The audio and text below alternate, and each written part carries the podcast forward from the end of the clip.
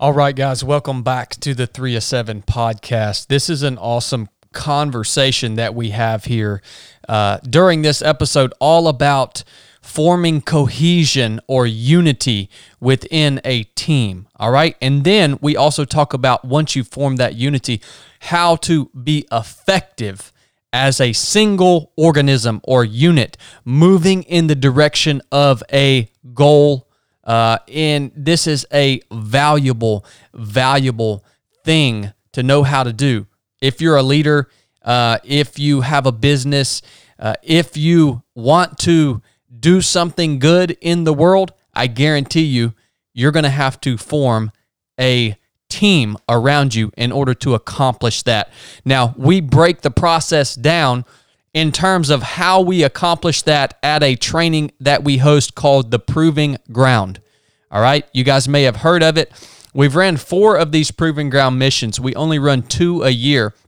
And it's unbelievable what we accomplish with a group of 25 strangers and individuals within literally 48 hours. And this is how we do it. We talk about how we break it down. If you want to join us at the next Proving Ground mission, it's going to be Troop 5, January 20 through 22, 2023. All right, those are the dates. Registration is open right now and it will only be open for seven days. So, registration is open from right now when you're listening to this if you're listening to this soon enough, until May 11th at 5 p.m.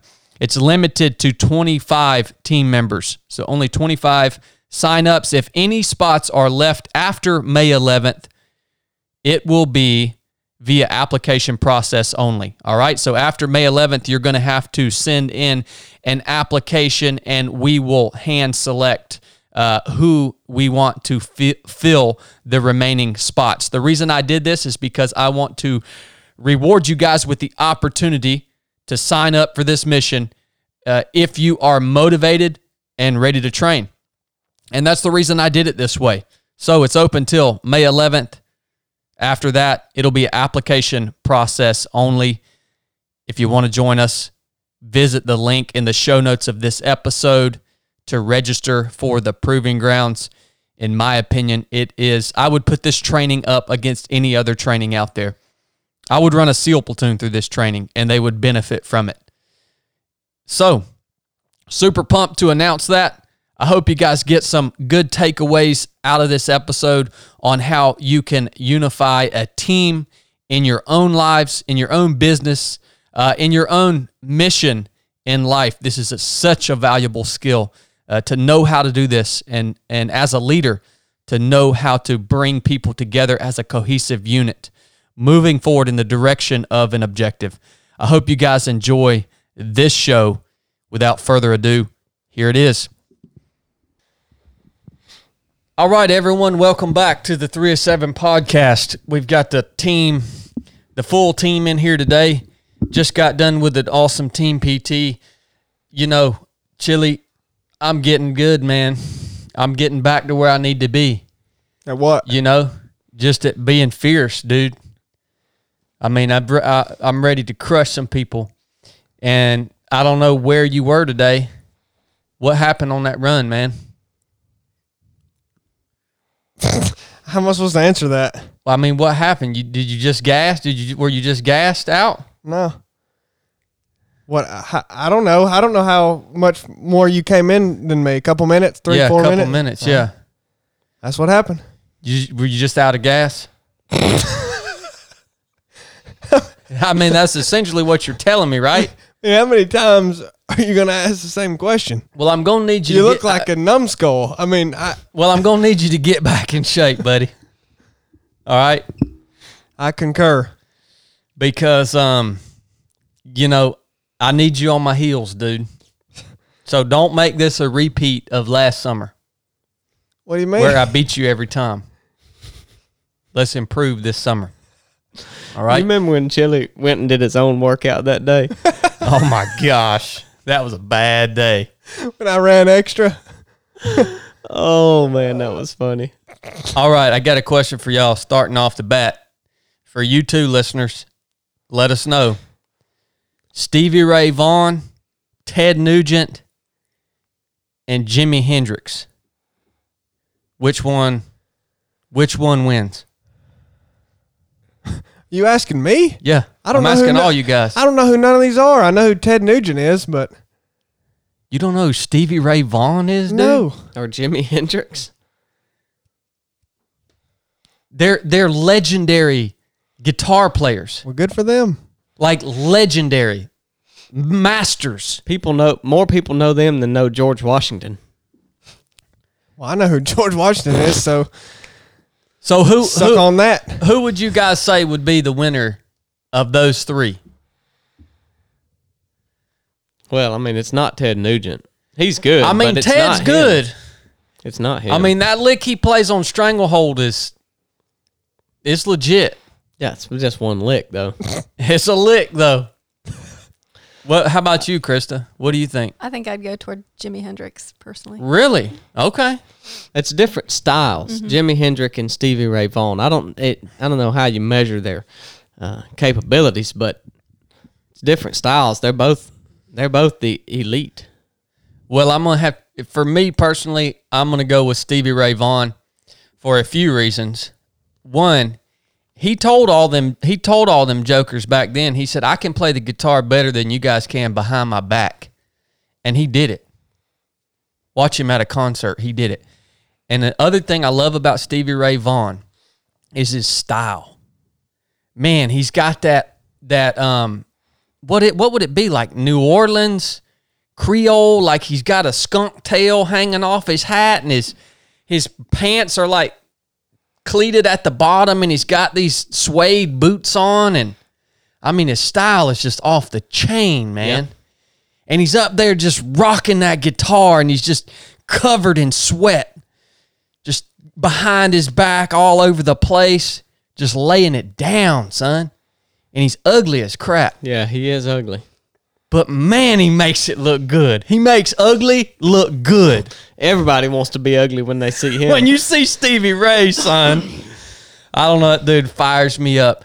You know, I enjoy being in the presence of anyone who is really, really passionate about anything. I don't care. We talked about making bread today. If you're a passionate bread maker, I want to hang out with you, right? That is the number one thing, uh, maybe the number one attribute that draws me to people is people who are passionate about something. I don't know about y'all. Blake's just doing his own thing, so I had to turn some I- stinking air on, um, man. yeah. you're delivering salad. If I'm gonna do it, I might as I well guess, do it now. I guess we'll just move on with this conversation. Boy, that ticked him off. um, well, if he get to the meat of things, maybe people would start paying attention. Good gosh, that ticked him off. All right. Well, I want to let you guys know uh, the fall basic course dates are out, and people ask me if I've already applied for the basic course, should I apply again? the The answer is yes because it's new dates. So if you've already applied for the basic course, by the way, if if I if you have not been selected to come out on the basic course, it's not because I don't want you to come out on the basic course. It's because I I can't get everybody in, right? So don't think that if you didn't get selected, it's because I didn't think you were good enough to come out and train. No, you're you're good enough. It's just I ran out of spots, which is why we decided to do some fall missions. Um, so if you've already applied and you didn't get in one of the spring and summer courses this year, apply again. Just resend the same application with the new dates that you want to join us out on the basic course for this for the fall missions. All right. So I just wanted to clear that up because Kelly asked Kelly asked me today or uh, at the proving ground. She said I, I applied like a year ago. Should I apply again? And I'm like, if you applied a year ago, yeah, you should apply again because your application's buried somewhere in an inbox, and uh, I no longer have eyes on it. So that's ready. It's on the website. There's a link to the registration page in the show notes of this episode. I wanted to throw that out there. Um, we did the proving grounds last weekend, so I just want to recap some lessons learned from that and then move on to the topic of the show. But before we recap the proving grounds. Uh, we want to present Coach Krista with an award for exemplary service as an instructor. Now, here's the thing at 307 Project, we're not like the U.S. military. The old military. The day, let me tell you one thing I could not stand about the military is the awards system. They would give out awards to people that did their job. Like they just simply did their job. And you'd get an award for it. You'd come back off a deployment and you'd have some comms guy or tech or something and and he he'd be up in front at the award ceremony and be like, "We're giving this guy an award for keeping up with the radios during deployment. And I'm like, what the crap? That was his job to keep up with the radios. How- Why does he get a freaking award? This is stupid.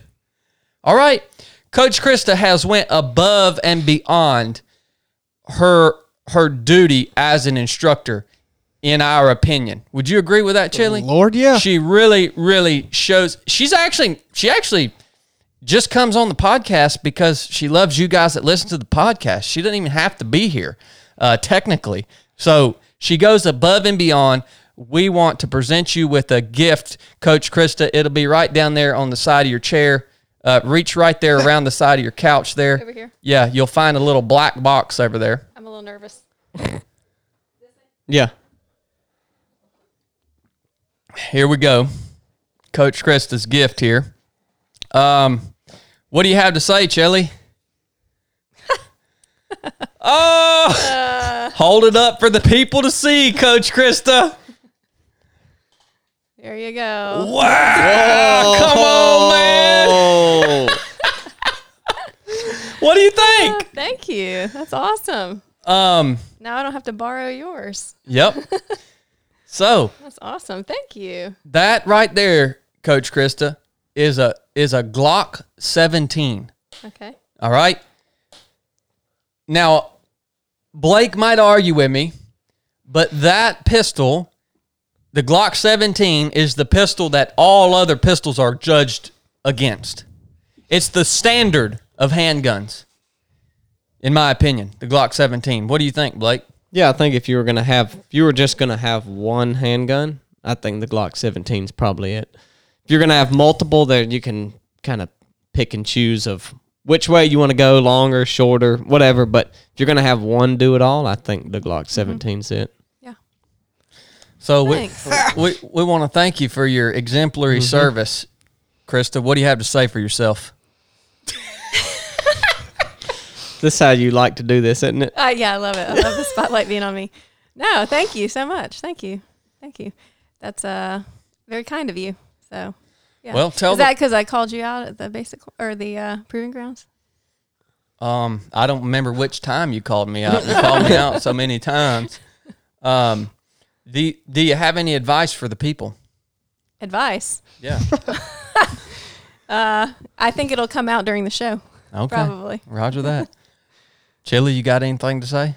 No, I'm, I'm proud. Blake, do you have anything to say? Thank you.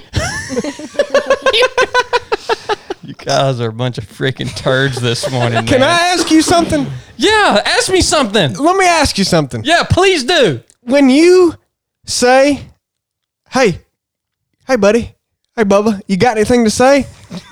The answer's freaking no, dude. We'll say it, we'll say it if we got something to say. So quit asking. Well, y'all, do y'all know the purpose of a podcast is to talk, right? Yeah, well, And so you can't just sit there like a lump, Chili. Was that PT too hard for you this morning? Did it wear you out? I'll answer. I'll answer a question that's valid.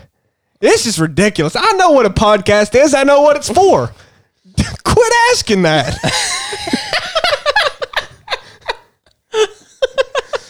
Well, well.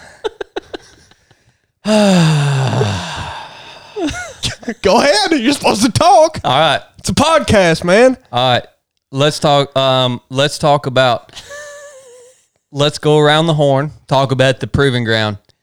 Number 1, number 1 lesson learned at the proving ground for you guys.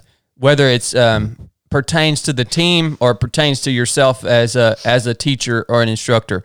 For those of you guys that don't know what the Proving Ground is, it's a it's a course of training, course of instruction that we run, try to run twice a year. The next course will be in January of uh, 2023, I guess. Blake will get that posted up pretty soon on the website with the dates. We try to run it twice a year. In my opinion, uh, it's it's just awesome, awesome training, man. You can't really compare it to the basic course because it's totally different than the basic course. But the two, I think the two, um, they're so different. They they complement each other because you're not just learning the exact same skill at both. But anyways, the proving ground, it's like two and a half days long, where we take. I think we what do we cap out at 25 people? Mm-hmm. So we have about 25 people out, and uh, we do a bunch of really cool stuff. We don't tell you guys everything about it, and we do that on purpose. But I absolutely love that training. Uh, what'd you take away from the proving grounds?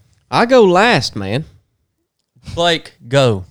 Nope, I need to. I need to think. Chili, what'd you take away from the proving grounds? I know what you should have took away is don't ever freaking doubt me. Y'all, y'all know this dang podcast is gonna tank if y'all don't start talking, right? I sent y'all a You're dang gonna make- outline for the podcast last night. You had all night to think about what you wanted to, to yeah, take away that's from all the I got to do is lay around and think. He's gonna make me not want to talk because I just talked and then he goes on this rant. Freaking- All right, what'd you get, Chili? oh, not to doubt you. Yeah, that that's your lesson. I don't know what what you were gonna say, but that ought to be your lesson. I just say that. Number two, my lesson was well, not really a lesson, it just reinforced a lesson. I think is that that uh, a team is always stronger than an individual, and that that was a hard lesson for me to learn in my life. And like I said, I've learned it before, and every time, but particularly this one, this proving ground, it just really reinforced that in my mind because that's what you see. All the, these group of individuals come together and do way more as a team than than they would have. And I don't know, it just that really stuck out to me this time and was really cool. And I thought this group in particular did a really showed that, really exemplified that. Man, they did. Yeah. They did. So that was cool for me. Yeah, that's huge, man. That probably stuck out the most. But Yeah, it's interesting. We get to learn. We get to learn and grow, usually just as much as instructors as the students get to learn and grow. It's just it's just a little different. But um, man, yes, this troop, four troop, really did pull together as a team. Uh, I think the minor tweaks to the the curriculum mm-hmm. really really helped and then you paired this was the best curriculum that we have taught it we've really get we're really getting it dialed in now and then you paired that with just a, the blessing of an amazing group of humans mm-hmm. and the the proctors, I think yeah that stuck out to me. Having them there was nice. I mean, they're all awesome. Yeah. And if you guys wonder what Chili's talking about, at the proving grounds, we have class proctors. The proctors are former proving grounds graduates. So there are, there are a few people that have graduated the proving grounds, the basic course, and then an advanced mission, the Alpine mission. So they ran through the entire training pipeline. And now they get to come back to 307 project training as instructors but they have a different relationship with the students there because they've also been students there so they can they can help them and set them up for success in a very unique way because they know what it feels like to be there in the shoes of the students and yes you are exactly right chris Reckliff, pete hal and uh, John were just Yeah. you, they're irreplaceable. they're irreplaceable. Yeah. At that event. They really care. I mean, those guys they they really care about Yeah. the students and making sure they get as much as we do. I mean, they are they are Oh, fully yeah. invested. Yeah, you can't care more than they do. So mm-hmm. I mean, it's awesome. They they are the those four men are the beginning of what our vision has been coming alive. I tell people at these training events, my objective is to work myself out of a job. So the ultimate gift to me is to be able to develop someone into that instructor role. Like that is I even think I even told you that there, Krista. I said one of my favorite things is seeing anybody grow into that teaching role, grow into that instructor role. That's one of my favorite things to watch happen. But it's a that's a long process to get there. And those guys have made it there. And they are full on mm-hmm. valuable instructors. I don't know. I agree, Chili. How about you, Instructor Krista? Well, when I came back, I found myself saying the same thing over and over again again to people who asked me, "How did it go?" And one of the things I found myself saying is, "It is just amazing what can happen in 48 hours." Because really, it's Friday to Sunday, but it's really essentially 48 hours. So, just the the amount of transformation that can occur uh, on an individual level, but then also the organism, the organism becoming a unit and a healthy unit in 48 hours, that's crazy to see what happens in that amount of time. And each time I've done this, I, I show up at the beginning and I think, how is this going to happen? There's, you know, you, you you get introduced to the students and you see see that it's just chaos and they're all just kind of in their own heads and they're doing their own thing. They're individuals. They have no idea and no concept of what needs to happen. And and there is a little bit of doubting like shame on me in the beginning every time doubting like are, are we going to actually get are they going to get anything out of this? Is this going to actually happen? Are they going to get it together? And every time it does and it's just amazing to see that transformation. It's just I, i'm always in awe when when it happens. Um, so i think that's just remarkable to me. And it's a good reminder each time. And then on an individual level, I think something that I found myself uh, just being aware of was my own state. Because it's easy as an instructor, you can get so focused on the students that you lose um, your own self awareness and what is going on with you and what you need to be doing and what you need to be changing and and then also your teammates your your cod the, the cadre instructor cadre and so I found myself trying to be more intentional about that. So, you know, even before in the middle of the day on Saturday, us getting together and saying, hey, remember, we're in the middle of the day. We just had a long first half of the day. We just ate lunch. We're to we're to naturally feel kind of like things should be winding down. Our bodies are going to be um, uh, unwinding right now, so we need to pay attention. And um, and so just little things about that, like where I found myself wanting to be more self aware and um, and focused and present, because it's easy to focus on the students and not yourself. And and then just a good reminder that I think when we d- did a debriefing at the end that as instructors, we can always be better. We can always tighten things up. We can always become more efficient. Um, you mentioned the curriculum changes and and then kind of cleaning up the the job of the proctors and kind of making that a little tighter. And so it's just fun to see all those little changes too. That that those actually do make a difference. And there's always something not just the students can be learning and doing and um, doing better, but also as instructors we can too. Yeah. So Yeah, and that's a great point. Looking you you guys when you come out as students, you you don't get to see behind the scenes. Behind the scenes, we are actively trying to implement the exact same things that we are in the midst of teaching you. Right? So we're act we have to actively do that ourselves. We have to practice what we preach and I think I made that comment at the very end. I said it's amazing how when we implement the exact same things within our team that we're teaching this team, they work. That's how you know they work. And that's why I always say we don't teach from theory. All right? We're not going to teach you anything that we don't actively implement. And those are the things that we see impact us and make us more effective in pouring into you. And then back to Krista's first point, that's what the majority of this podcast is going to be about. I want to go through and analyze really what do we see what what works? What do we do to take these 24, 25 strangers and create a living single organism? What are what are the things that happen? Because like Krista said, it happens. And I have a few things in mind, but I want to hear what you guys see or what you guys do to help, I guess, uh, help promote that unity of that group. Blake, have you thought of anything yet? Yeah. yeah.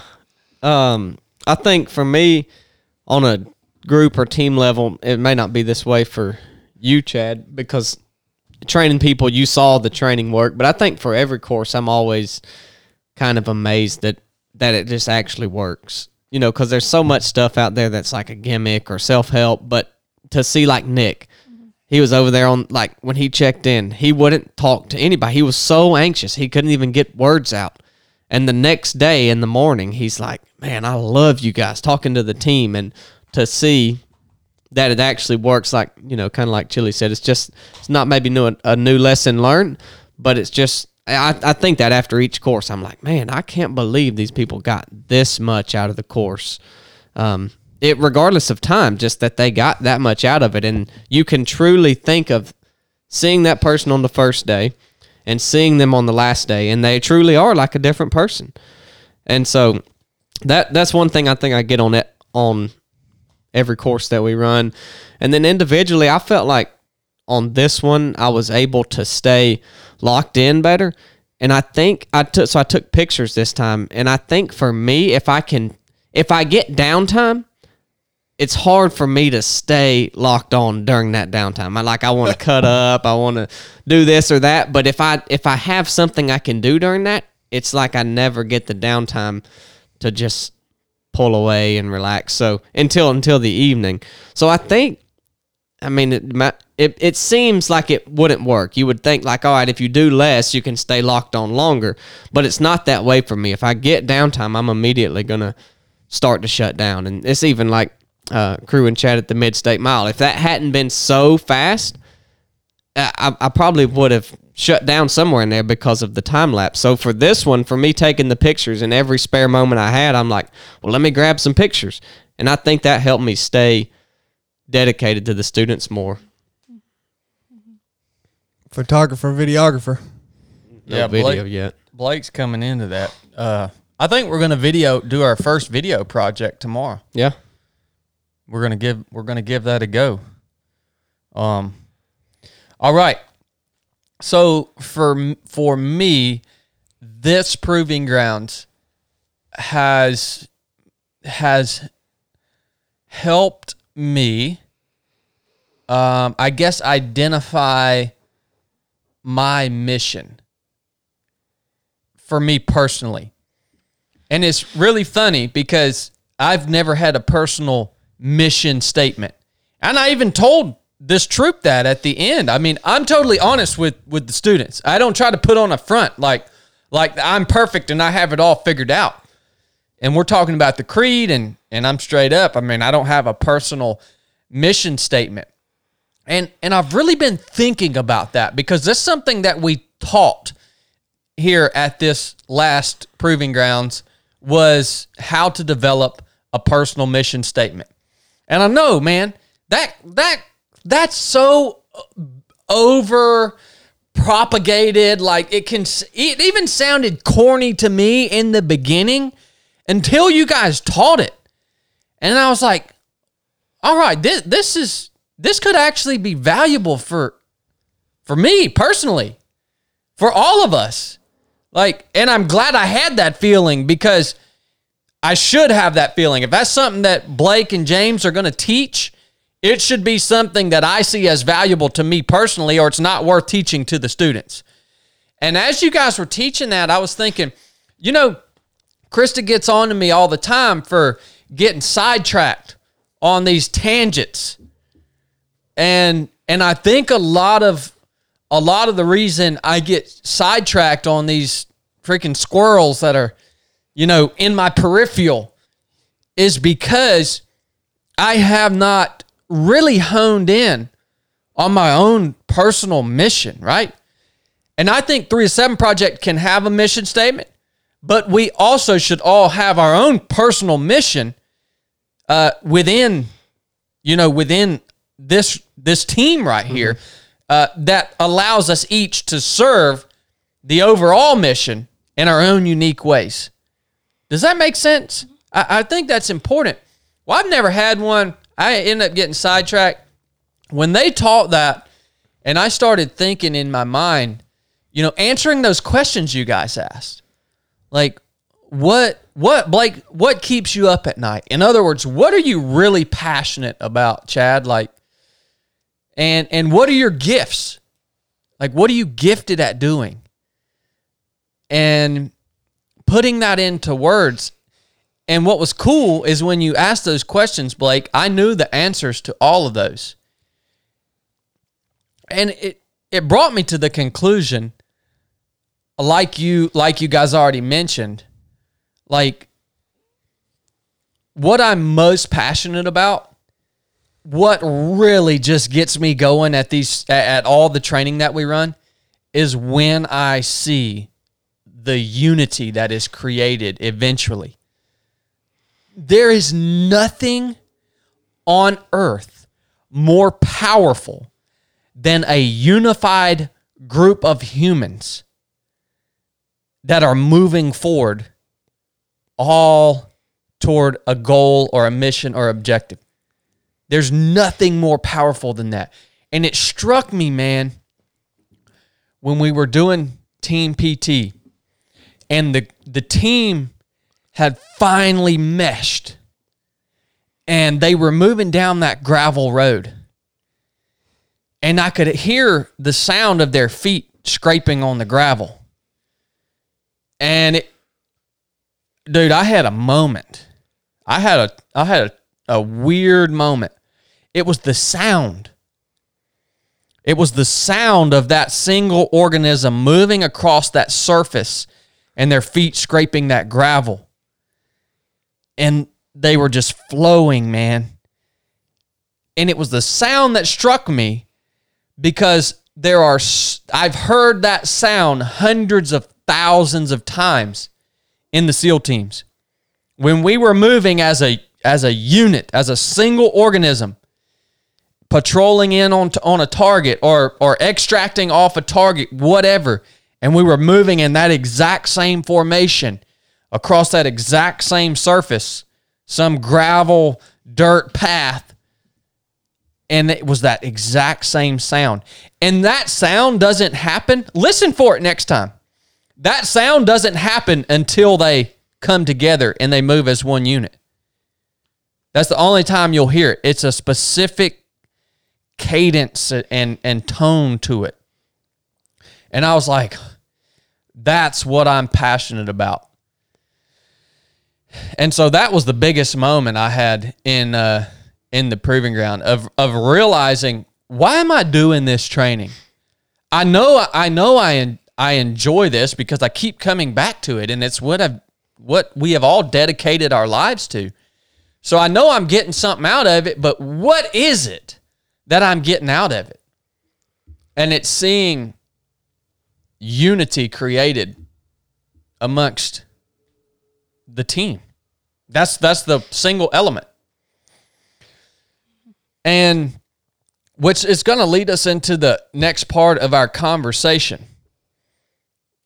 Because we as a as a culture have forgotten in my opinion whether it's in the church, whether it's in regular life, we have forgotten how to unify and move together as a single organism towards an objective.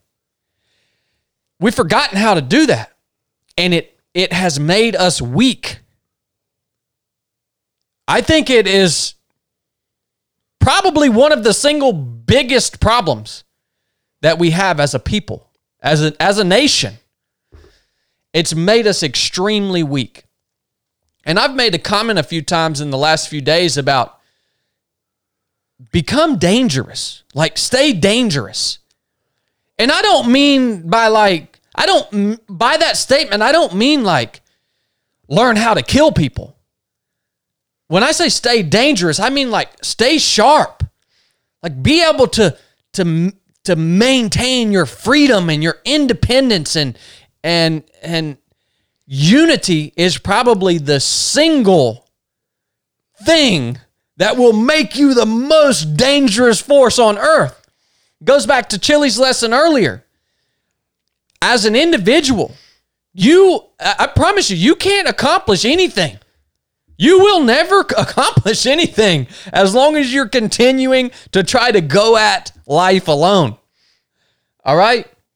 And that's why I think I'm so passionate about that unifying of these people. And you know what's interesting? I thought about it the other day. It's interesting that all these people can show up, all the students can show up, and they all come from different backgrounds different beliefs, different political views. Um, they all believe different things, but they're still able to unify. And so I think we need to stop thinking that we all have to agree on everything in order to unify. We don't. You can have your own individual beliefs, your own individual belief system, and you can still come alongside your your team in order to move forward towards an objective. You have to share something though. I I, don't think You have to share The con- the- you have to share a desire. to do the same thing. you have to share the the, end goal. desire to Yeah. accomplish whatever it is you set out to accomplish. Yeah, that's a requirement. That is. That's right. Yeah. Look at it in the context of the church, though. Look at it in the context of the church. I think the church overall has this same mission set out in front of them, right? To to I think you could you could probably you know expound on it, but essentially it would be to be a light in the world and share the gospel of Christ, right? So we have this we can all we all agree in the church that that's that objective that's set out in front of us. But what divides us? Why can't why can't the church unify? It's because we have all these little different belief systems, right? Of how we should do things or how we how we interpret certain things or how we should dress or how we should act or all this crap, right? Even amongst all that, the church could still unify in order to accomplish that single objective. That's that's what I'm saying. Yeah, there. I think um, a common answer to what unifies people, what unifies people the quickest, is usually one of two things or both things.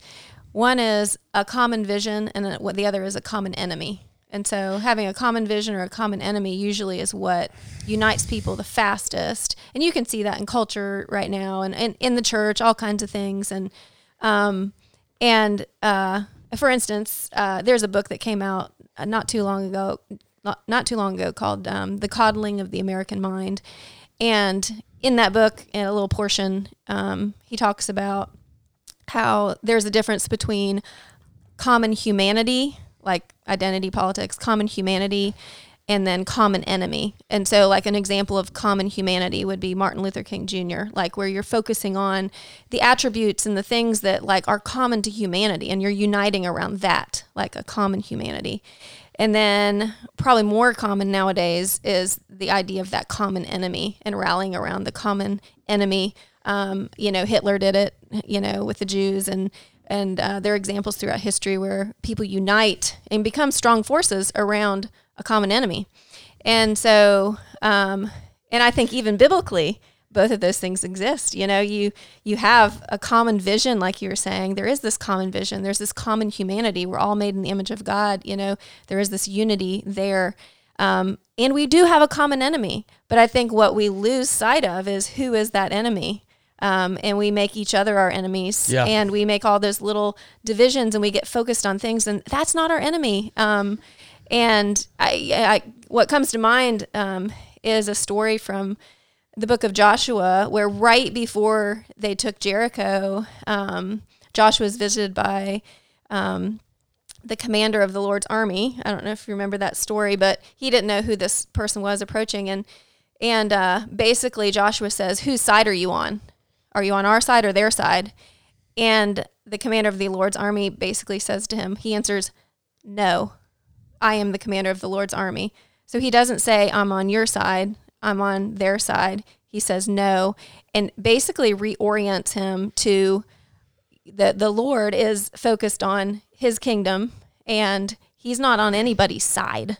You know, like this is where your vision needs to be. Mm. And remember, basically, it's kind of a reminder to me. Remember who your enemy is. You know, and what your purpose is, and what your mission really is. And I think we lose sight of that, and um, we can start because we want to take control of things and we want to have we talked about how we're tribal and we are drawn to that we want to get behind something and unite um, but we really have to be careful that we remember you know what that vision is that we're Yeah. supposed to be rallying around and who our actual real enemy is because we can lose sight of that too mm. Yep. So a clearly defined vision and a clearly defined opponent. Mm-hmm. I think we have a lot of those things in the world and and like the church for instance the common goal to me what I see lacking is nobody is taking responsibility for the end goal. So on our missions we call it the LPO and he's mm-hmm. essentially responsible for everything. But I, I've seen this even recently in my own faults in my family where I wasn't doing that. And I see it in the world where, say, you have this end goal of the church to spread the gospel to all the ends of the world to, so that everybody has, you know, heard. And, but who is owning that? Like, if, if maybe a pastor of a church and maybe he's not owning, uh, like, who is taking responsibility for that and actually overseeing the whole thing? They have a common goal, they have a common enemy but who is actually owning and orchestrating all of that uh, on on a human level, you know? But I, I see that. I mean, I think it's key. I, we see it on all the courses we run that when they they have the common goal, we give them that, and they won't accomplish it until they get the right leadership structure in place. And I think that's a big big downfall. Yeah, I was going to say uh tangibly how do we unify and uh, uh, like Blake said, a family, a team, uh, a, a, a massive bot, however big it is, the foundational element, you have to start with a, a clearly established chain of command. I think that's the very first thing that you have to start with in order to create unity because everything else that follows has to pass through that chain of command properly. So you have to find the right people that have the right mind to be in the right place within that chain of command. And then you have to have the overall the overall body, everyone that's that has unified to move in this certain direction, they all have to understand how to utilize that chain of command and they have to abide by those rules. So in the military, if you skip the chain of command, if I had if I had an issue and I didn't take it to my squad leader first and I went straight to my platoon chief, I would get like like severely punished for that. Yeah, that's how it was in law enforcement. Yeah. too. You you have to establish that and then everyone has to agree to abide by that. People that blows their freaking mind, dude. But what do you think about in a smaller team, such as like a family or even our team of four? I mean, there's it's essentially a horizontal chain of command. Like any of us could go to any one person. So it's like there has to be a certain number of people before that really becomes effective, right? In a team, or what do you think? I mean, Like I'm not telling Josie to go to Blakely before they come to me with something. You know, like they can come to me anytime. Any of us can go. I mean, we do. Any of us go to you at any time, or me, or whatever. So, at, like, there is a point where it becomes effective, and a point where it's not. Would you? Mm-hmm. I mean, do you agree or not? yeah, I, I, I mean, I agree. Like, what's what our chain worth. of command right here in three hundred seven? I, I still think that there has to be someone that has there has to be someone in that that LPO or that chief position that has that maintains a battlefield picture. Yeah. I think that's really important. Um, you know, I would say Blake, you probably maintain that battlefield picture. Um, and most of the so most of the information flows up to you. Um, now, at, prior to that, it depends on the project. So, like if it's a if it's a apparel thing, it's going to flow through Chili. Should flow through Chili up to you, right?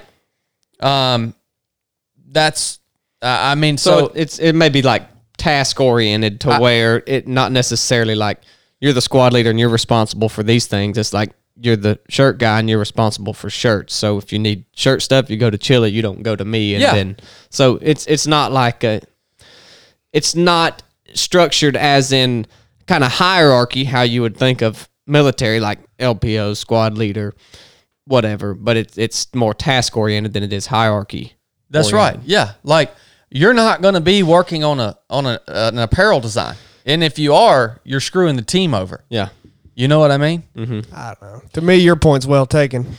Well, what do you think about it, Chili? There- there's a point uh, that's almost describing two different things. What you're describing there. I mean, the, one's chain of command, and one is just being, responsibility being or- logical with the task. I mean, I, I don't know. Uh, you kind of splitting hairs there, in my opinion, but I, I think that point by Blake is well taken. That at, at a certain point, it's inefficient. A family mm-hmm. of three or four, you know, you make the youngest go to the older sister before going to the mom, then going to the dad. It's like, what, what the crap's that for? I mean, you know, but if it's 12 people, then, well, not even, I don't think it ever makes sense in a family to have to go to your brother first. I mean, I don't know. I, I think there's just different situations. Like when, mm-hmm. when you're getting something done, then yeah, chain of command is would be useful even with us just having 4 But something like that, that's just delineating different tasks. I mean, I I think you're kind of describing two different things. yeah it's, i think it's like going to the right person for the right thing Yeah, versus versus the chain of command essentially in a big group just cuts down on the chatter. I Yeah. think that's the biggest advantage of it is that it cuts down on all the voices, all the chatter, and you're able to make clear decisions and communicate clearly. And so it's just more efficient to take it to the person who needs it in a smaller team. yeah. Also, you and just so it wouldn't just looks a little like if Chad wanted something with a shirt, he wouldn't go to you. Not because that's out of order of the chain of command, is because it doesn't make any sense. Yeah. You go, well, huh? You go, ask Chili. I mean, Yeah. you know, not not not because it's just more of a logical reason. Well, I don't want to get too far in the weeds. I just thought it was worth noting that if someone is operating a small team or they have a family and they hear us and say, I think "Well, they a- said that we should have a chain of command," I'm going to have my ten year old go to my twelve year old before they come to mom or me, and so I just wanted to point out that I would probably do that, by the way, if I had kids. Yeah. I, I would legit probably. No, do I think that's a great point, Blake, because you can take that too far, and I wouldn't do that with with two a ten year old and a twelve year old. You know, Yeah. that seems kind of crazy, but um, yeah, I think there is obviously a place for that. Obviously, so Yeah, the the whole point of it, and I think to Blake's point, where the chain of command becomes really, really important is when there's enough people that whoever le- leading the charge, whoever that person leading the charge or maintaining the battlefield picture is, they can no longer manage the voices of everyone that's supporting that mission. Right. So I think that's where it becomes important. So I think, yes, as the team grows, the chain of command becomes more and more important. Um, for us, because we're a small team, I think that chain of command shifts depending on what the task is, right? I think that shifts. So I think you can understand it better in a bigger business where there's a lot of specialized roles, and then there's uh, somebody in charge of of the whole team doing that specialized task, and then there's a bunch of that, and then that's kind of like your squad leaders, and then Yeah. they report to somebody. You know, Yeah. That, that way it really cuts down because you may have hundred people, but you only hear from four. Yeah, if you had that's- two or three people working for Yep. you with t-shirts, they're not going to be talking to me at all. Nope. So, what do you think is the the maximum number of people that one leader can manage, or the maximum number of voices that you can manage At one time, or just like people. in your squad? Yeah, I say four. Yeah, it's about a handful. I Three say to, I say four. three to five, something like that. Yep. What were you going to say, Yeah. Chris? No, I was just going to say I think it's the chain of command is an efficiency in- issue, not a unity issue. So I don't think chain of command creates unity, but once you have unity, in order for it to operate and maintain that, you have to have efficiency. Mm-hmm. And so, and I think you have to contextualize that. That'll look different in different settings, different settings, different sizes. So All right. Point two that I wanted to bring up on uh, on unity, unifying a group. In and now that you just made that comment, I think there may be some delineation here. Uh, is communication. I'm just thinking of how do how do we create these people? First of all, we teach them to establish and utilize a chain of command. Second of all, we teach them how to communicate. I think that's really, really important. Um, now, what we see when we train is people have forgotten how to get a simple piece of information from, say, the front of the the front of the unit or the back of the unit. They they can't disseminate it throughout the entire group. It it just it just stops. At some point it just stops. And then you've got half or more of this organism that's not working with the same amount of information. And it causes collapse. So, the number one advice that I can give you is to pass the freaking word, man pass the word.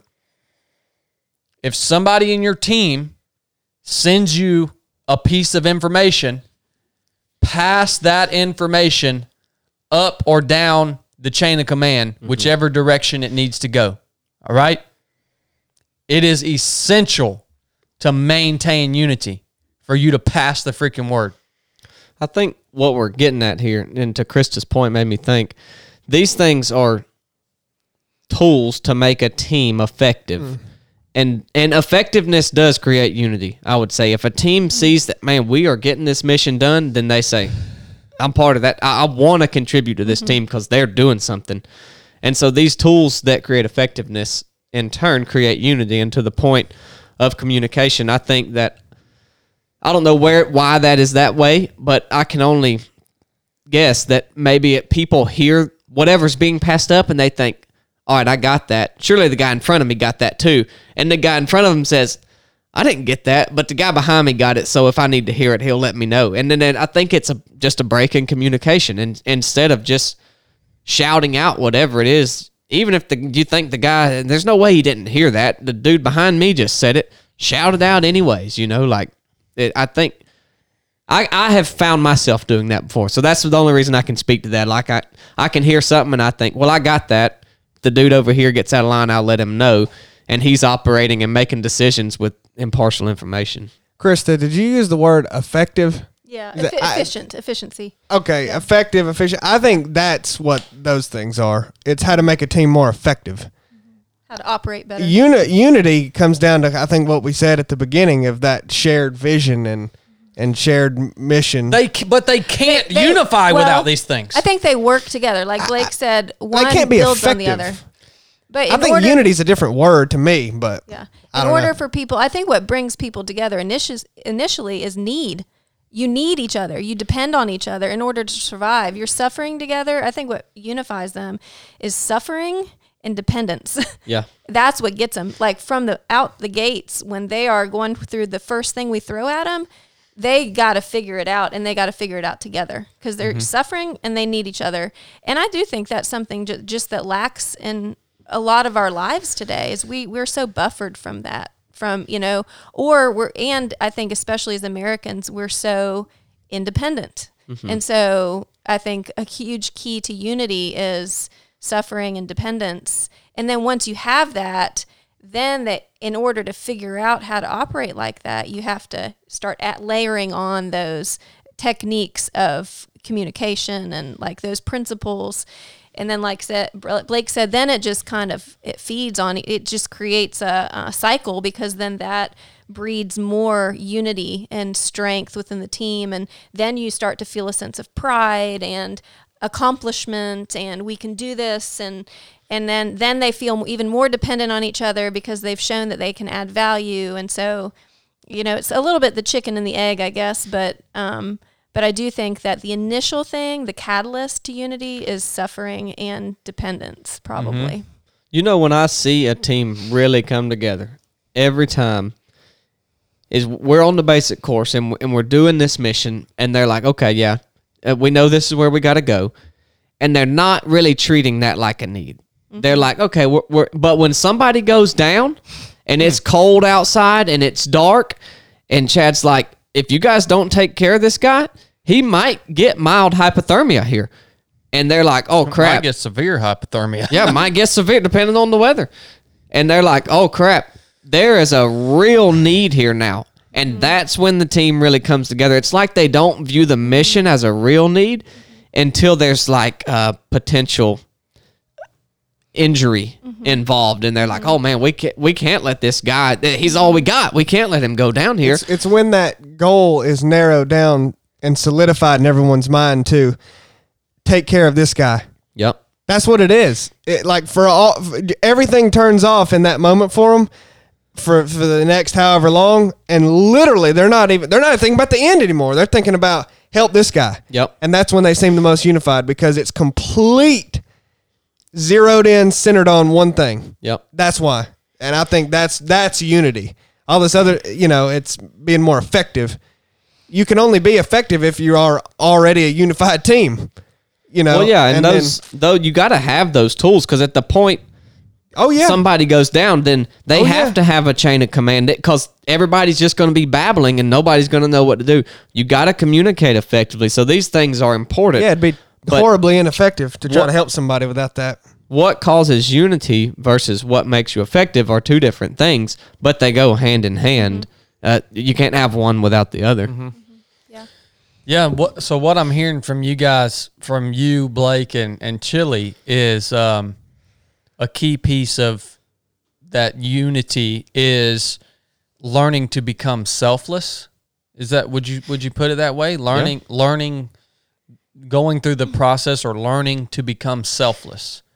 Others focused, getting Yes. outside your own head, your own experience. Yep. Mission focused. That's exactly right. And that was the number one that was the number one thing that I had to hammer home with our team uh, at the end of the land nav was getting them to recognize how selfish they were and how that simple switch in their mind it hadn't been flipped yet they, they didn't you don't even realize how selfish you are Oh yeah. you you don't even realize it until somebody points it out to you. And And even then, you still don't really realize it. so It takes a lot of work. that team, the team that I had on the on the land nav, they didn't unify until the very the very end. After like once they were getting to the very end of having to pay the man for not finishing the uh, the mission. They didn't unify it all right then. And that's because I was pretty daggone harsh on them. What they what they had done is they had a few team members that were really really struggling, and they just left them in the back to suffer alone the whole time. and they'd get to the top of a mountain, hit the point, and they would all just stand around and wait for those team members that were suffering to catch up. And then as soon as they would catch up, they would start moving again. So those people were just getting drugged through the mud the entire time because we had a group, we had a team that were being selfish. They were more concerned about their own needs than the needs of their their teammates in order to hit this objective. and that's hard too because if you you can also make a mistake by completely neglecting all of your individual needs let's call them while you're out there like you you can kill yourself doing that you know by just oh you're you know your soul sold out on not being selfish that you forget to eat and you don't drink and you don't do this. Well, that's actually going to be more detrimental than Yeah. you know if you end up flaking out. Mm-hmm. So there's has to be a balance where you're taking care of yourself in a sense, but I think the way that's remedied partly is if everybody is focusing on others, then you're taken care of by them That's right. you know, so I think that's the confusion that some people have is like, well, if I, you know, if I'm always thinking about others, how, how, how am I going to be taken care of? Well, hopefully someone else is doing that for you. Yep. And you're doing it for them. So that's kind of how.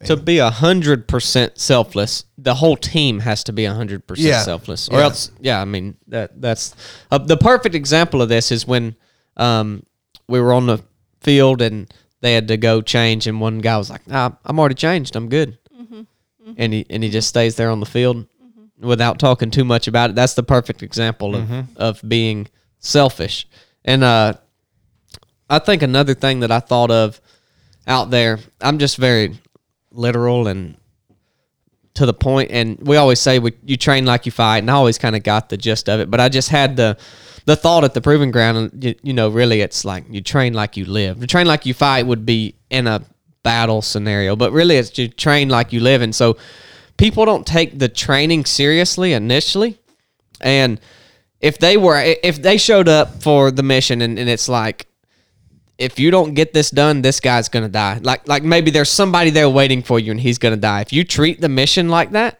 then you're gonna operate much more efficiently and effectively and you're gonna implement the tools right away. But I think that they just treat the training like uh, yeah, we're just we're out here. We got to get this mission done. If we mess up, it's all you know. It's all right if we mess up or we move a little bit slower or or maybe you know we, we drag our feet here or "Ah, my buddy's got this. You're going to take much more ownership of it if you actually train like it would be in life like like you like you would live your life.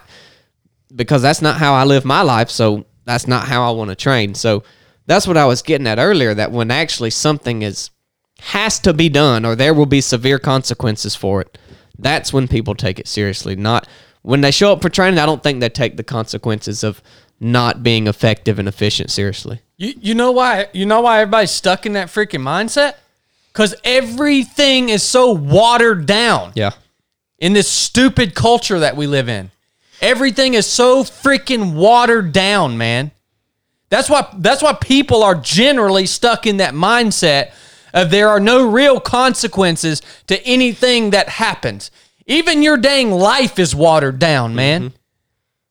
Not all of you, but a lot of you are living a watered down freaking life where there there are no consequences. I talked about that on a on a podcast a few weeks ago, man. And and especially events, especially training events that you go to, man. Like you really want to train? Where can you go to get something that really legit ain't watered down? But, nobody nobody does that. There's too much risk, man. Nobody injects real risk into a training event. That's why our training is so powerful. It's because we don't have any freaking money. we're not worried. I, I mean, we're going to train within the bound. we we have safety protocols in place. But if you deviate from what we tell you to do, there's real risk, man. Yeah, there's not a hard guardrail that's going to keep you from running. off. Exactly. There's like a ribbon there uh, along the edge of the road, and it's like you better not cross that ribbon. It'll, br- it'll you can get through it. It'll break, Yeah. Well, you there, know, there needs to be. You can't simulate that. I mean that that's why you go out there and they're and you expect people to ha- handle situations a certain way when there actually is no risk. They can't. It's a real hard shift to make yourself believe that there is when there's not. Mm-hmm. So you need it to actually be hard and Yeah. actually have a, a level of it. And then they go, "Oh, They weren't kidding. I, I ain't got to pretend now. Yeah. it, it is this way."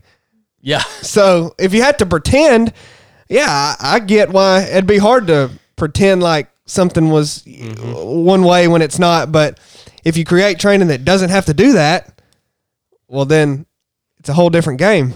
Well, and then the people have to own it, and it's their responsibility. Yeah. they can't just blame whoever's in charge, or you know, this wasn't supposed to happen. It's your fault. It's it's their choices. They Yeah. they their choices. They have agency, and they have responsibility for their actions.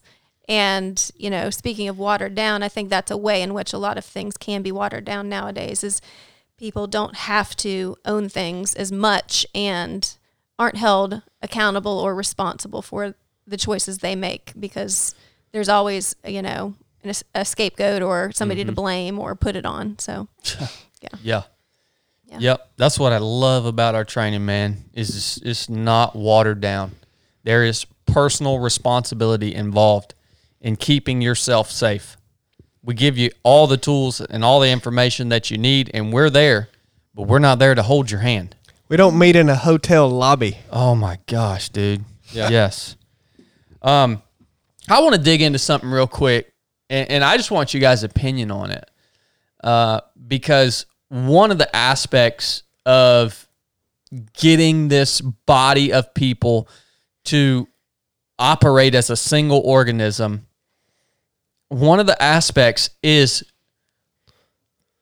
punishing or making the people that are that are within that team that they just haven't got it yet making them really uncomfortable almost punishing them right?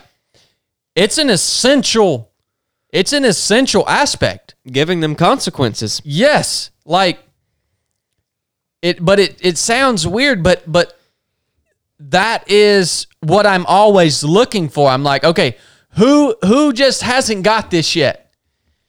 And i'm watching for them and i make their lives really really hard for a, a short period of time. And then when they are able to recover from that they're like okay well it actually now this is actually better. Like i feel better. Uh, this is this is better than what i was just doing a minute ago. Right? to me, it's important. You know, I love pays to be a winner, but I think an important flip side to that is it sucks to be a loser. Yes And Next, next shirt. I mean, not for real though. Like it don't just pay, if it pays to be a winner, it has to suck to be a loser. I, I- it Yeah. just you can't have one without the other.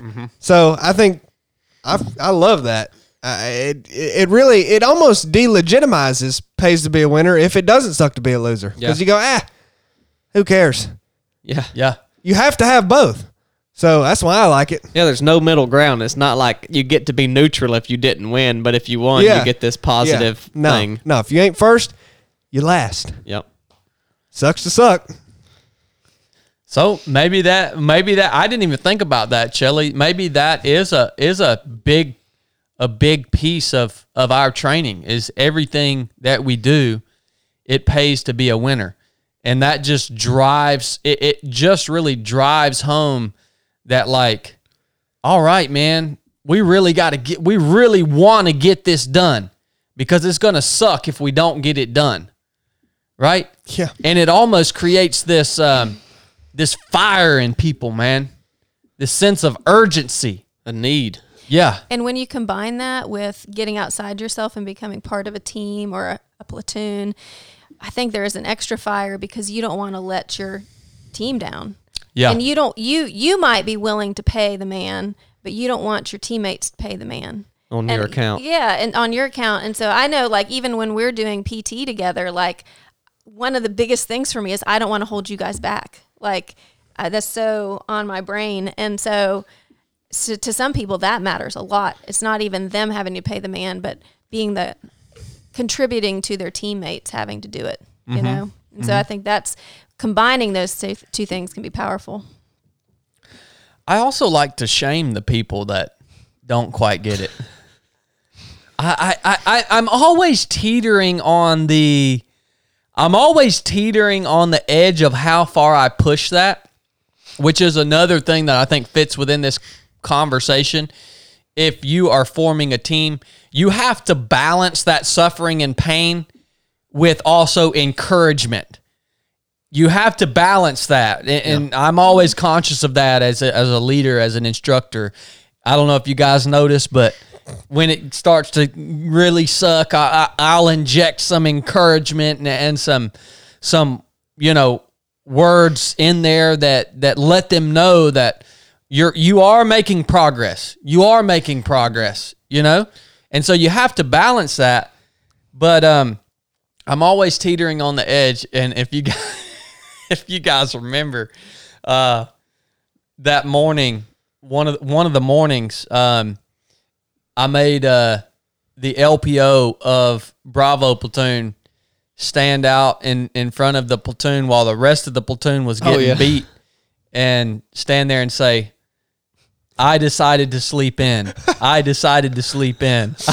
Yeah. like shaming them it it just man it just drives that point home so hard that like i okay this is serious and i i'm gonna stand out like a sore thumb if i don't contribute the way at the level i should contribute Well, there's no. It's like building your muscles. You know, the tearing down is the shaming. But if there's no building up, there's no growth. If you just constantly tore your muscles mm-hmm. down, then you would just Yeah. be nothing. So without the building up part of it, to where you pull back and say, "Hey, that's kind of part of the process." Like I had to beat you down to get you to a point that I could build you back up. And when they see that, then they don't hold this, um, you know, grudge or whatever you want to say against you. They don't. They don't hold like Resentment. uh, uh, yeah, essentially resenting. Yeah, you just say, and you know, Chad, he's just a dang. He is just sucks, man. I don't even want to be around this guy. But then he gives you a little bit, and it and it really makes the words that much more powerful. It's like, dude, he's been beating us down for the past however long, and now he just gave us something good. Like one line, they can live on. They can live on for days on that. Mm-hmm. I think with the shaming, one angle to that, one perspective is you could think about it as yelling at people and being cruel to them, but I think that which cruel never never never happens with you, Chad, right? But um I think of it as exposing. Not just shaming, but exposing. Like it's it's you're not allowed to hide. And Yeah. I think that's what happens with a lot of people in their lives. They can hide. They can hide their deficiencies, they can hide their choices, they can not experience consequences. They can hide. And so I think one of the things that happens during these events that we put on is you can't hide anywhere. yeah And and if you try to hide, we're going to expose it. And so call it shaming, but I think that is a different way to look at it. It's it's exposing. Well, that yeah, that's what it is. They're shaming themselves because they're whatever has happened has mm-hmm. just been exposed, and they're like, "Oh, I'm ashamed of that." It's not mm-hmm. like you're you're the one inflicting the shame. Mm-hmm. That's a good way to. Y'all i i learned all of this in my own training. That's how that's that's why i do the things that i do. I remember one time um we had a guy in our BUD/S class named youngers and youngers was always on light limited duty. Always. He was always hurt. And they just kept rolling him and rolling him. He eventually ended up in our class and I'll never forget one day on San Clemente Island, I'm running over the berm to uh, to go hit the surf, right? And that water's cold, son. This was November, Pacific. Water's cold as, and I'm beat down. I'm running over the berm, and Youngers is standing on top of the berm with a paddle and he's waving, saying, Ha ha ha, I'm dry and you're wet. Ha ha ha, I'm dry and you're wet. and he, he, my image of him was a skeleton. He looked like a skeleton up there. And he was having to say that over and over again as we went back and forth across this berm to hit the surf. And I can't imagine how that dude felt, man. Well, did he ever train? dude, the dude was just a freaking sack of bones, dude. He just stayed injured all the time. That sounds like the way to get through it. Just, just keep. Yeah. they just, dr- I don't know why nobody dropped him. I mean, I don't know why they never dropped him from training. They just, he was hung in there like a tick, man. It's like a cheat code. You just, you just break your leg over and over again. Pretty You much. just skate on by. yep. That's what he did, man. Oh man. So that's where I get all these little, these, y'all wait till next class when we do rocking chairs. yep. Um, all right. So I want to, uh, that's all really good stuff. Is there anything else that you guys think that, that you see happen to, to really, that, that could be valuable to really form a team? Well, I think um, not thinking specifically about proving grounds, but I, I think on this topic, I, I go back to sports a lot, and I can pinpoint something where I knew when a team was falling apart, and mm. as a competitor, I loved it when I saw the other team doing this.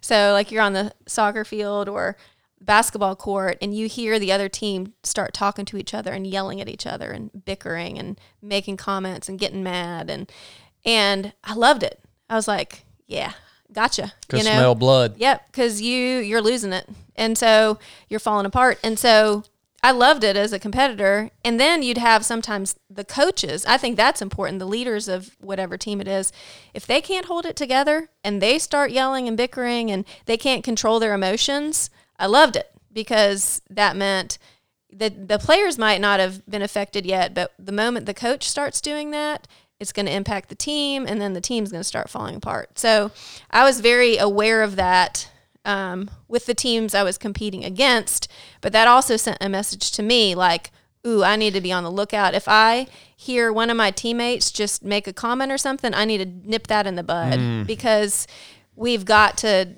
you know, talk positively and constructively. Doesn't mean that you don't criticize your teammate or tell them, you know, that they did something wrong um, and tell them to improve, but you have to be constructive about it. You have to do it in the right way. And if you do that, like you said, follow up that negative with a positive, like make sure you're not just negative, negative, negative all the time. So, and controlling those emotions. And, and that's a huge thing that you learn, hopefully, playing sports is how to control those emotions because it can get intense and you can get intense with your teammates. So, I think that's a huge lesson that I learned playing sports. You think we could get intense like in a basketball game? you think any? Was Oh it my was it a basketball game or a boxing match? Man, that was probably my favorite quality in a in a teammate when I played basketball. I remember mm-hmm. probably my favorite teammate ever. His name was Christian. Dude, he makes a shot. He airballed three times in a row, which he was very good. He never did that, but you know he makes one, misses, has a turnover. Someone smacks him in the face, whatever. I mean, he was always just freaking stone cold. Like, you gave you nothing. I loved playing with him. He was, yeah, that was he was. It's exactly that. I mean, he never gave anybody anything, and um, and he was a passionate dude. Like he, you know, off the court would have, whatever. But yeah, that was that's a huge thing. I think. Yeah. It's kind of like the story you've told before about the the two officers who one was running around like a chicken with his head cut off and the other was calm. Yeah. You know? And I think even just extending that to just believers right now in culture, like who do you want to be? Do you want to be somebody who's panicking and running around? Like both of them knew what the situation was. The situation was the same, but how they were interacting it and experience with it and experiencing it was totally different. Like are you going to have composure in the midst of chaos? Are you going to stay calm? Are you going to let that ruffle your feathers? Or are you going to say, no, I recognize what this is. It's serious, mm-hmm. but I'm going to stay calm and composed and I'm not going to yell at my teammate and I'm not going to not cause division in the church and division here and division there. I'm going to remember who my enemy is and I'm going to you know, keep my eyes on this mission and we got to have this vision together and we got to stay united and you know, we need we need that calmness and we need that composure to be a strong mm. team, to be a strong unit. And I think that story you've told before is just a really powerful example of that. Mm-hmm. and we saw that in in this latest proving grounds mm-hmm. team. Mm-hmm. They were very calm and composed, which I think contributed tremendously to their ability to operate as a unit. Yes. Yeah. I mean, I didn't see in in the in the in the team that I had that I spent the most time with. I didn't see any bickering or loss of uh, you know em, you know significant emotions coming through uh, any of that.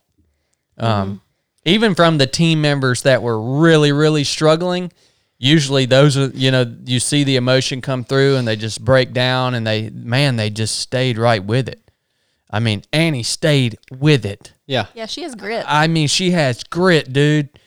She she when she was in the midst of the mission, I know she was having all these emotions because she shared it in the after actions report, and I want to talk about that next. The importance of an AAR. Um, she shared it, but in the midst of the mission, no man, she was locked on, doing everything she could do to keep moving forward. Just really, really impressive. And I want to finish up the conversation as we talk about having a, a unified team. I want to talk about the importance of an after actions report. You guys do the after actions reports uh, and you run them very well. And I think it's extremely important for business teams, sports teams, uh, family units, whatever.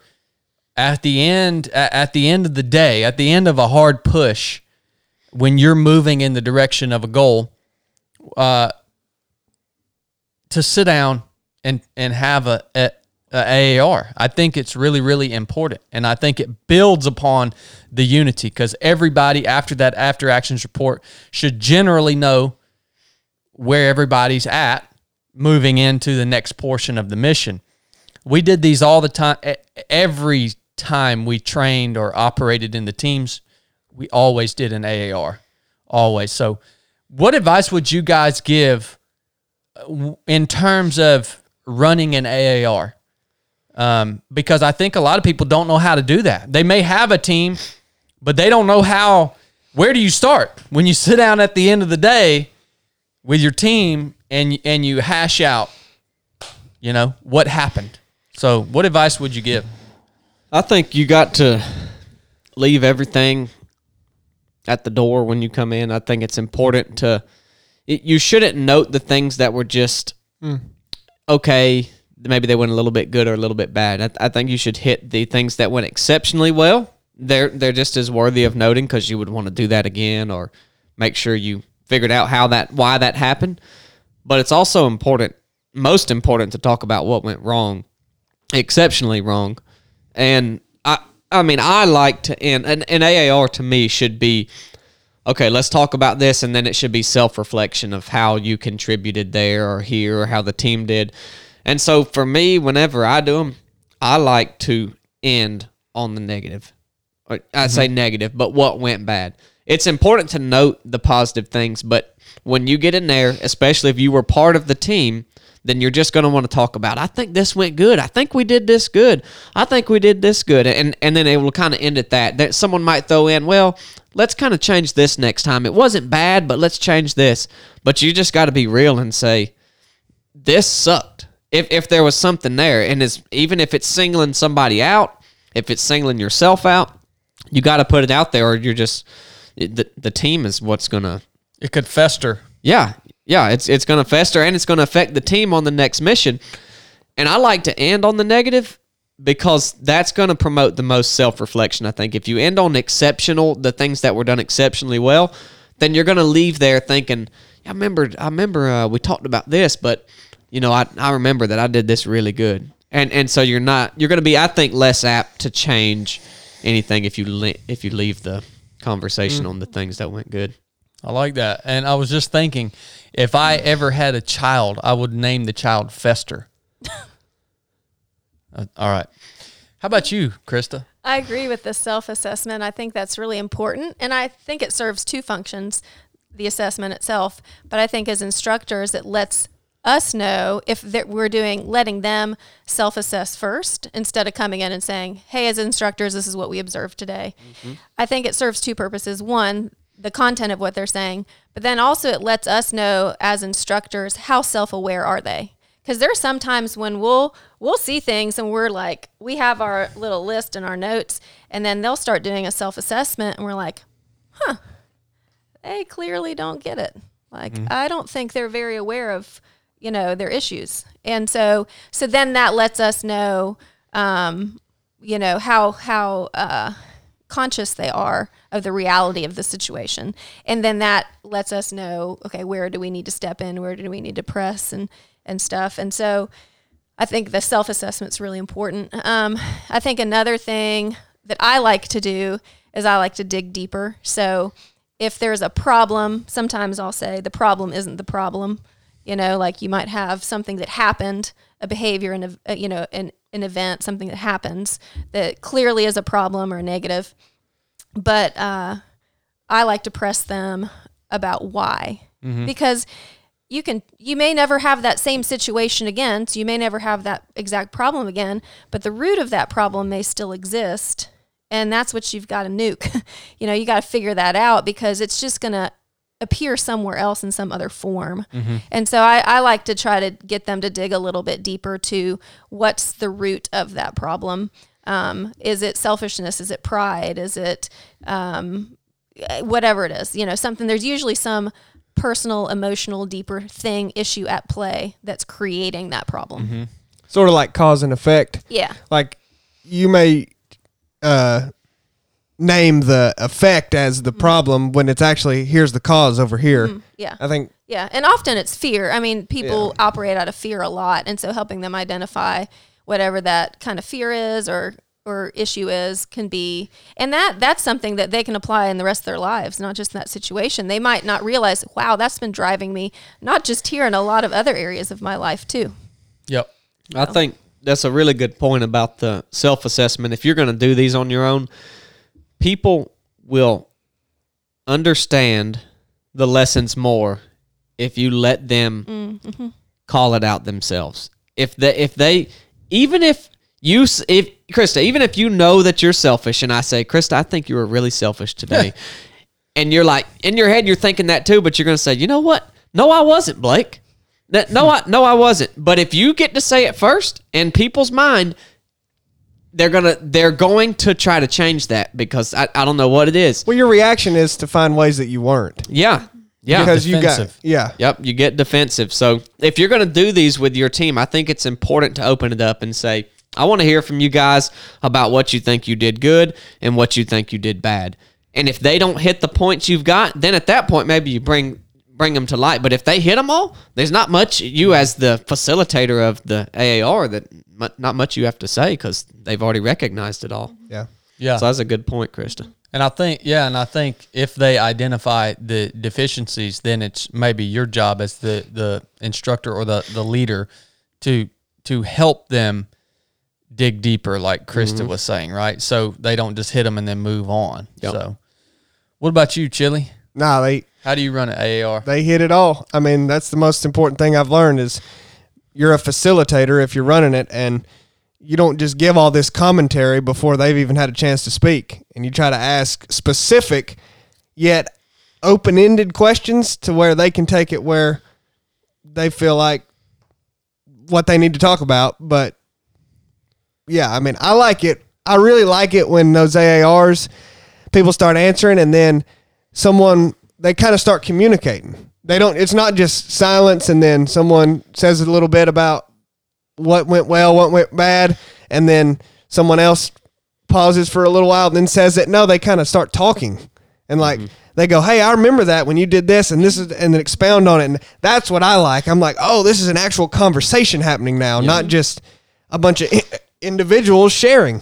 Mm-hmm. You know that's i'm like man i don't and how you get that a part of it is doing a good job i think asking questions but also it's just they kind of have to be willing to do that Yeah. so Yeah. but i really like that i think that's when they go the best is when that starts happening mm-hmm.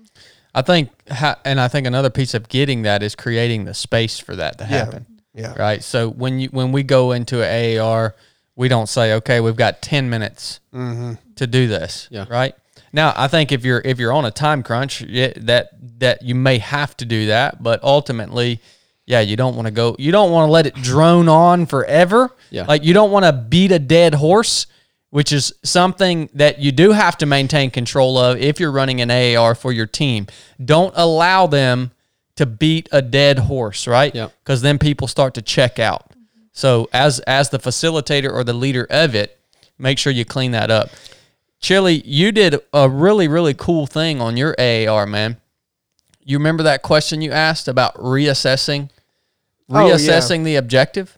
I think I think that that was uh that's a that's a great piece that you added in that we've never added in before.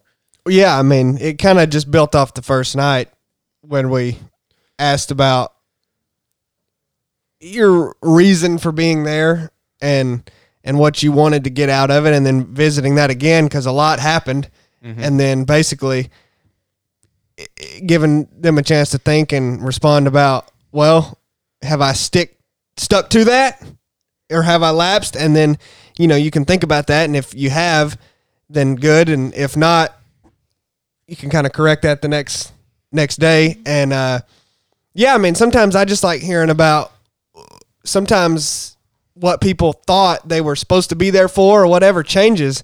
And it's really cool to hear that. And i think it's valuable for them to start talking about that and Yeah. sharing it. Because it's like oh man yeah this is actually why i'm here and then i think voicing that helps you continue to execute on it and not waste the time i don't know there's a lot of reasons but Yeah, I which is a good a good thing to do in life, just Yes. generally like these things we're talking about and these principles can be applied in other situations. You know, in your personal life and your job. Um, you know, if you're part of a, a an organization like a church, you know the things that you do, um, how you minister, like those are things that you can constantly be talking about, assessing, having conversations a- about, and and you like Chili said, you can start in to something with one idea or vision or mindset and then as you grow you realize oh wow I, I, it's actually what i thought is kind of getting cleaned up in my mind and redirected. And so it's good to like just keep reassessing and don't ever think you've arrived.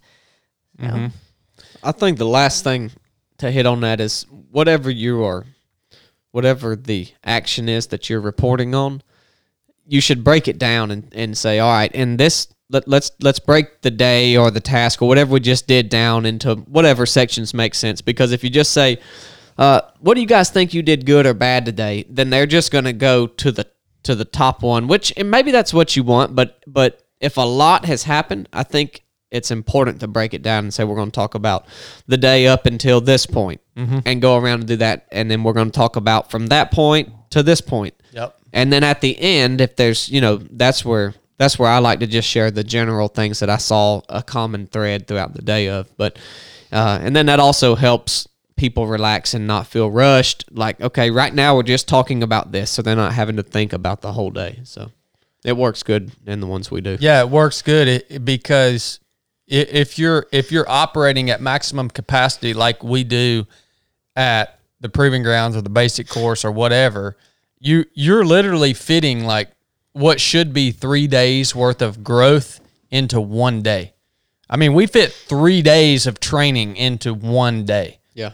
we do it. And it, it just takes a lot of work and a lot of intensity, but we've dialed it in to where we can do that. So that is important. And yeah, going back to Chili's thing, I think it is important at the end of an AAR. Sometimes as a team, you might have set a goal or an objective, and as you're moving in that direction, um, maybe at some point that goal it could potentially change or it may not make sense anymore and maybe it makes more sense for you to shift one way or the other so constantly assessing what you're trying to accomplish uh, what what is what is the mission and uh, does it still make sense uh, moving in the direction that you are moving and and allowing that to develop if it, if it makes sense, right? And I really like that you threw that in there. Um, after actions reports are are very, I mean, they're absolutely essential for me. I don't run the AARs for 307 project um, because that's not my gift or my strength. Uh, but I know in the teams, one of the things, one of the ways we used to like to do it is when we came off a mission, we said, okay, we're going to hit the three things we did good and the three things that need improvement. So again, keeping it, I because people could drone on, man. Yeah. So keeping it, you know, concise, what is one of the big things that I like to see in an AAR. Well, that's a lot of stuff, man.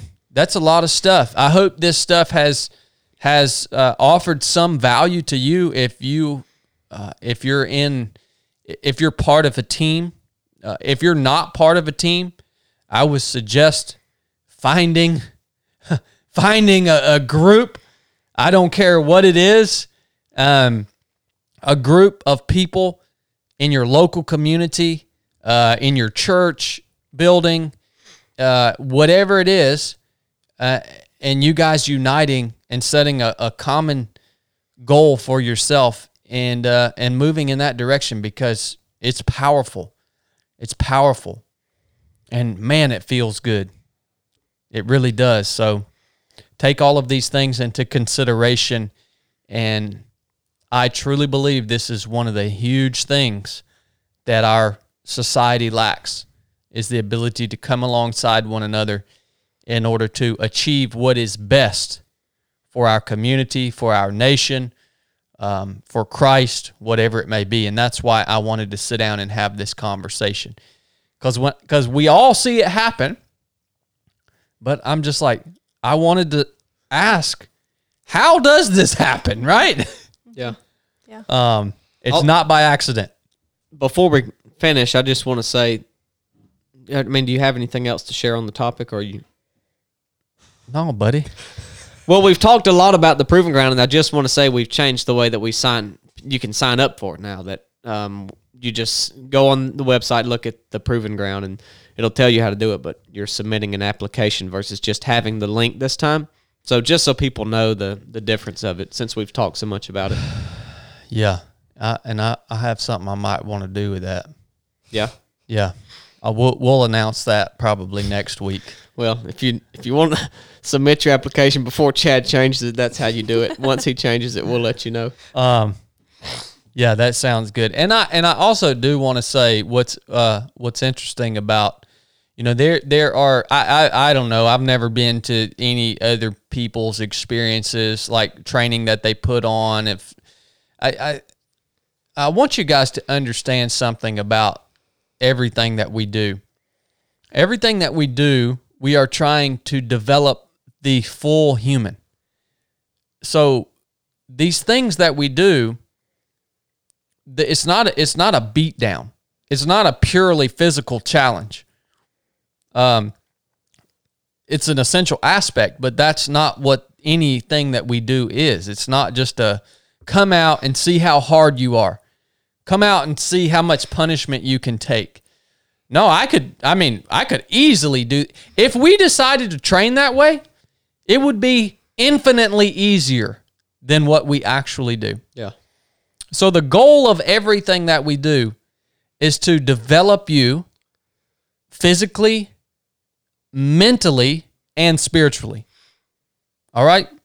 And I think that's what makes our training different than anyone else's that I know of. Yeah. I, I really do. I think that's what makes it so powerful. And uh, I'm just so thankful for all you guys that have invested into the Body of 3 of 7 project, invested into yourself. And I want to leave you with the reminder that there is there is nothing nothing better to invest in than yourself and your training. These are foundational skills that you can build upon in order to accomplish. Everybody just wants to go straight to learning the cool stuff. Like, teach me how to teach me tactics. Teach me how to shoot. Teach me. None of that works. Like all the cool stuff, none of that stuff works without the foundation. You have that's the reason for range for our range training. when we teach people tactics. We will only teach people tactics that have trained at the proving grounds or the basic course. This isn't it's isn't for the public. I'm not skip I'm not skipping ahead and teaching you this skill because it becomes dangerous then.